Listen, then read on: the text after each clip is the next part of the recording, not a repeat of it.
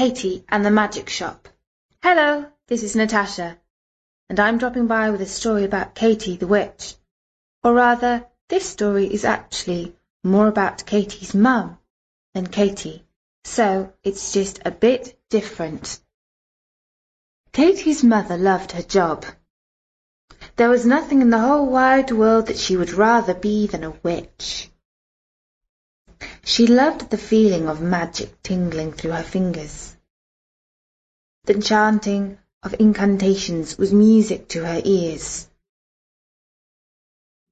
She always enjoyed meeting other witches and swapping spells with them.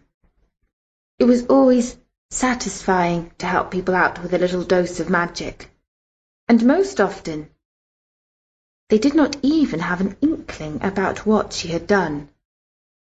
But being a witch wasn't all hunky-dory. These days when everyone is so into high-tech gadgetry, magic is quite out of fashion. It's really tough to earn a living out of it. And you have to be very thick-skinned. In fact, if some people find out that you are a witch, or even suspect it, they can become quite nasty about you, vicious and vindictive even. But, despite all the difficulties, Katie's mother still believed that witchery had a great future. In fact, she had a little ambition. She had always wanted to own a shop where she could sell magical things. But of course, she couldn't say that they were magical, so she would just have to present them as a bit mystical and unusual. She would stock hard-to-find ingredients like mandrake's root, stardust, and Glastonbury grass seed. Of course, she would absolutely not sell powdered unicorn horn because although it's very powerful in spells, unicorns are an endangered species. She would also have things for about the home, like pillows stuffed with dodo down, sweet-smelling candles, broomsticks and cauldrons. She would have a jewellery counter with pendants and bangles in the shape of magical symbols. And in the back of the shop, out of the view of ordinary customers, she would stock a wide range of the best books and scrolls all about magic. One afternoon, at the school gate, Katie said to her mother, Mum, I would love to be a famous film actor when I grow up. And her mother said, Well, if that's what you want to do, you should do something positive about it, like audition for the school play. Mum, I ever so much want to do the auditions, but I'm afraid that people will laugh at me. Jenny says that I can never be a film star because I look way too geeky. And since when was Jenny Miss Know-it-all about Hollywood. Don't listen to her opinion. If there's one thing I've learned in my life, if you want something, you've got to go for it. Or else you will spend the rest of your days living with your regrets. And Katie kissed her mother because she always gave such good advice. That evening, Katie's mum put a new spell into the dishwasher that magically collected all the dirty dishes, washed them, and then put them back in the cupboard. She was particularly proud of that spell because it improved on modern technology, and she had written it herself. And Katie thought, I must have the cleverest mum in the whole school. Later on, when Katie was in bed, and about to turn out her light. Her mother popped into her room to wish her sweet dreams. And Katie said, Mum, you know what you said about not going for what you want, and then regretting not doing it? And her mum said, Yes, what about it? And Katie said, Is there anything you regret not doing? And Katie's mum thought for a while and replied, You know I've always wanted to set up a magic shop, but I've never got round to doing it. Well, why don't you? asked Katie. Because people might say it was a bit strange. Don't listen to people, urged Katie. Just do it. Or you will always regret not doing it. You know you will.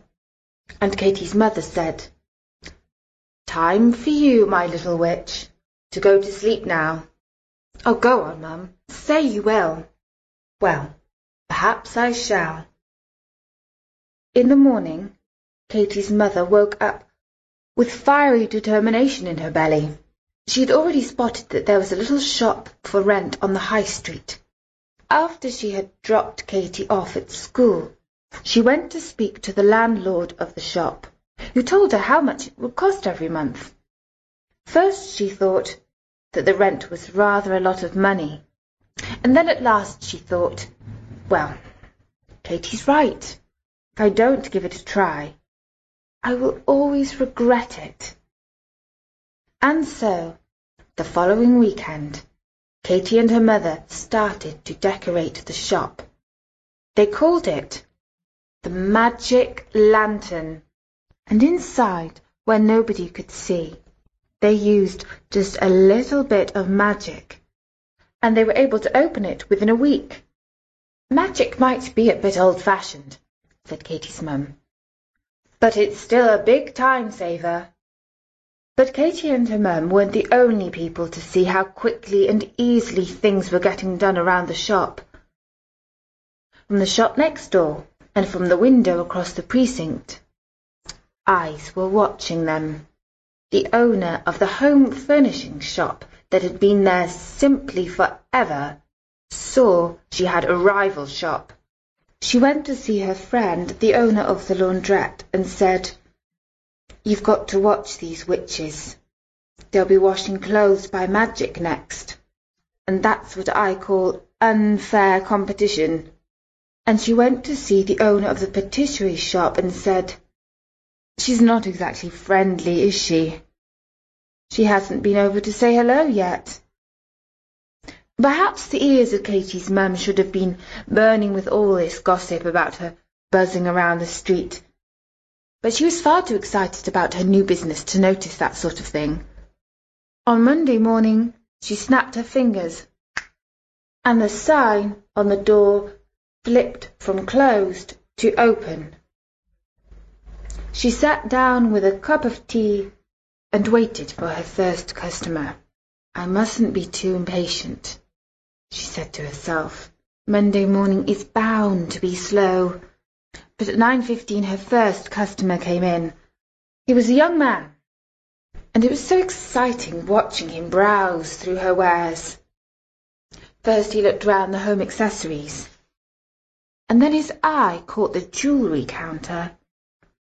She guessed that he was looking for a present for his girlfriend. She summoned up all her courage to speak to him. Can I help you with anything? she asked. Um, yes. My girlfriend loves all this uh, magical sort of stuff, and uh, it's her birthday tomorrow. She was dying to ask if his girlfriend was a witch. But she thought it might be tactless to ask. She didn't want her first customer to think she was being rude. When the young man chose a pendant and paid for it with his credit card, she wanted to hug and kiss him, though of course she didn't. She merely said, Thank you, sir. I hope your girlfriend likes the present. When he had gone out of the shop, she did a little dance and shouted, Yippee! By eleven o'clock, there were three or four customers browsing around the shop, and in the early afternoon a tourist bus broke down just outside her window, and the passengers poured into her shop and were saying things like, Oh, Hank, just look at this lantern. Isn't it adorable?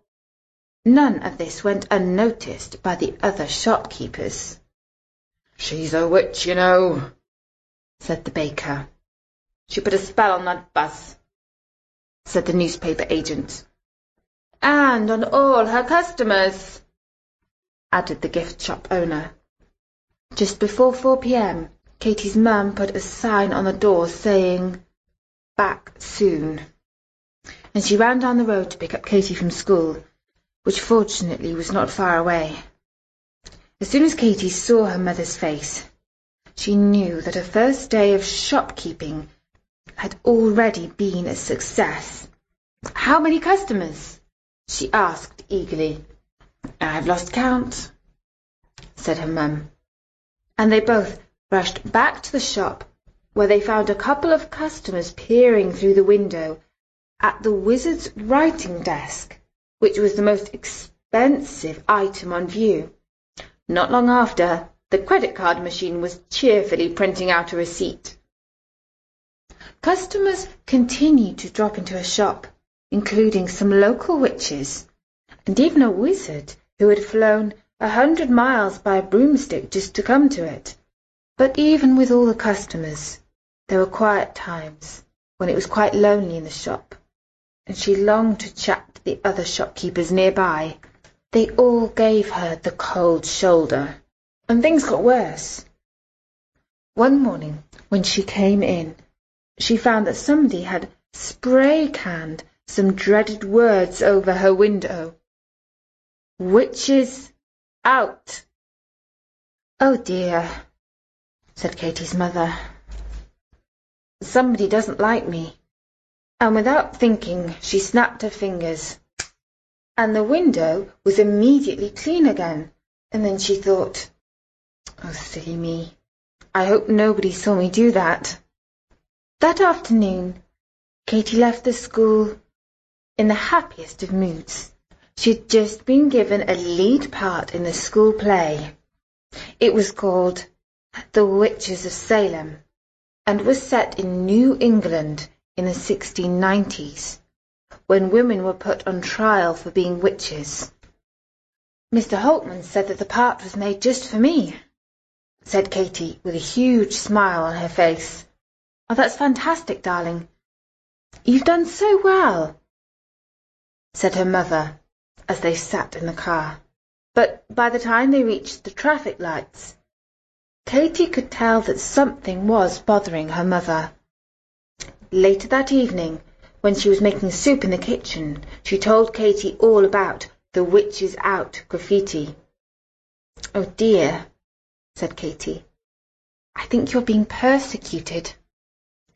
And her mother had to wipe a tear from her eye as she tried to look brave. The next day, when Katie told her best friend Isis all about what had happened, she said, It's just like in a school play. It's a witch hunt. I'm just so afraid for my mum. She's so nice. She hates fighting. And Isis thought and said, If she hates fighting, she shouldn't do it. What she needs is a charm offensive. What's a charm offensive? asked Katie. It's like when you think up a plan to win over people's hearts. She mustn't hit back. She must be true to herself and be nice to everyone. That's what I think anyway. Katie thought that a charm offensive sounded like a brilliant plan and after school she told her mother what Isis had said. Well, if she's right, said her mum, must try to win over the shopkeepers. But it's hard not to feel paranoid when everyone's out to get you. What Katie's mum needed was a little sign to point her in the right direction. And the very next day she found one quite unexpectedly. She received a visit in the shop from somebody she knew, although not very well. The visitor was dressed in a smart two-piece suit. She wore a string of pearls around her neck and carried a little briefcase. She was head of the local Chamber of Commerce, which is like a club for all the local shops and businesses. And as it happened, she was also Isis's mum. I thought you might like to help us, said Isis's mum.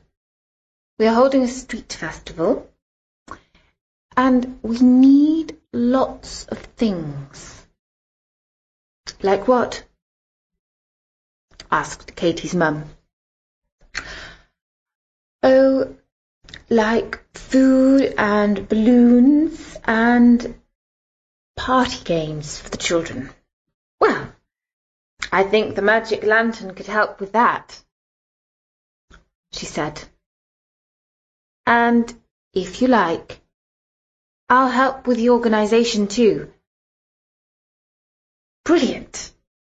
And for the next six weeks, Katie's mum worked ever so hard at organising the street party.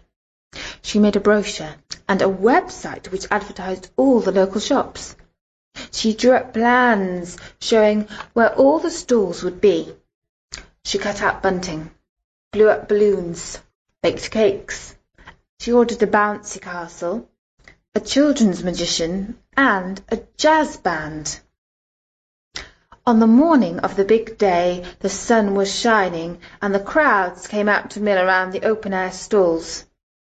Women browsed through designer clothes. Husbands looked for nice but not too expensive presents for their wives. Children's faces were all messy with ice cream. The lady from the gift shop brought her family dog with her. It was a lovely, great big bouncy red setter who liked nothing more than to jump up and lick your face. His owner unclipped his lead and whispered in his fluffy ear, Tiki, my darling, go and find the witch. And because he was a clever dog, he understood exactly what she meant. He bounded over to the stall where Katie's mum had set out her wares. He jumped up onto it and licked her face, sending pendants, rings, and magic charms scattering in all directions. The whole stall tipped over, and Katie's fizzy orange drink spilled all over a customer's dress. The gift shop owner came running over and said to Katie's mum, Did you try and put a spell on my dog? He's as good as gold, except when there's a witch around. And Katie's mum was so upset that she didn't notice that a thief was picking up rings off the ground and palming them, while his accomplice was helping herself to the upturned cash box.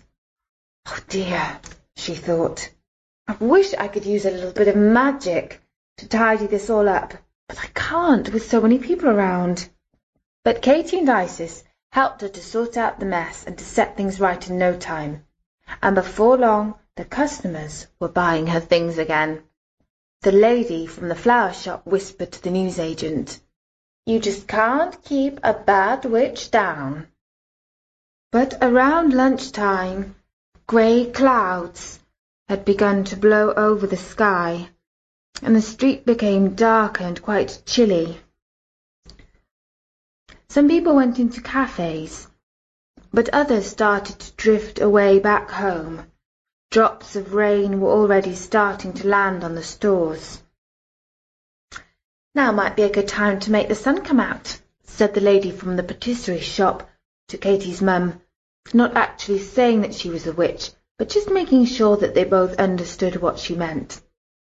Just then a gust of wind blew down the street and blew away all the cards from the gift stall. Instead of picking them up, she ran over to Katie's mum and screeched,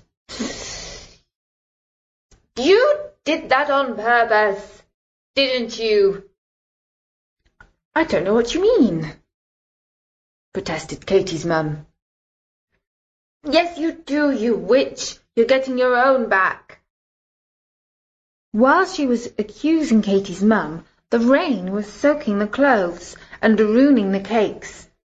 The store owners were hastily gathering up their things and taking them back inside the shops.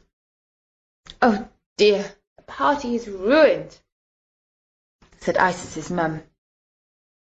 But the storm only lasted half an hour, and afterwards the sun came out shining in all the puddles and making the whole street look glistening and beautiful.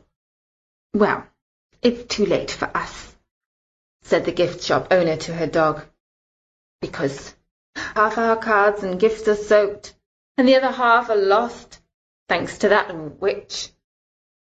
Then she looked up and saw Katie standing there. What do you want? Said the angry shopkeeper. We want to help you, said Katie. Why don't you take Tiggy for a walk down the street for fifteen minutes, and when you come back, I promise that things will be much better. Pah! said the lady. More tricks and witchery. But she was so fed up that she did take Tiggy down the road to the park. While she was away, Katie's mum said a little magic spell. She didn't actually collect all the lost cards in one go, because that would be too noticeable. But it did help Katie and Isis find them all ten times as quickly as they would normally. And when they picked them up, they were all clean. All the way down the street, the stall owners were making light work of setting up everything again. And Katie's mum, who had already reset her stall, was lending a helping hand wherever she could. Everyone was saying how unlucky it had been that the storm had blown down the street. But as everyone was helping each other, there were cheerful smiles and jokes all around. When the gift store owner returned, she found that her store was set up as well, if not better than before. Well, thank you, she said grudgingly to Katie. Don't thank me. Thank my mum, replied Katie. And although the gift store owner did not quite go as far as to thank Katie's mum. She never said a bad word against her again. And from that day on, all the other shopkeepers on the street said things like, Well, she might be a witch, but she's still a nice person. And that was Katie and the Magic Shop. I do hope you enjoyed learning a little bit more about Katie's very special mum. I know I did. And don't forget you can see Tia Tia's lovely pictures to go with this story on the site at storynory.com. I'd also like to mention that Bertie's made it easier to download all our Katie stories in one go.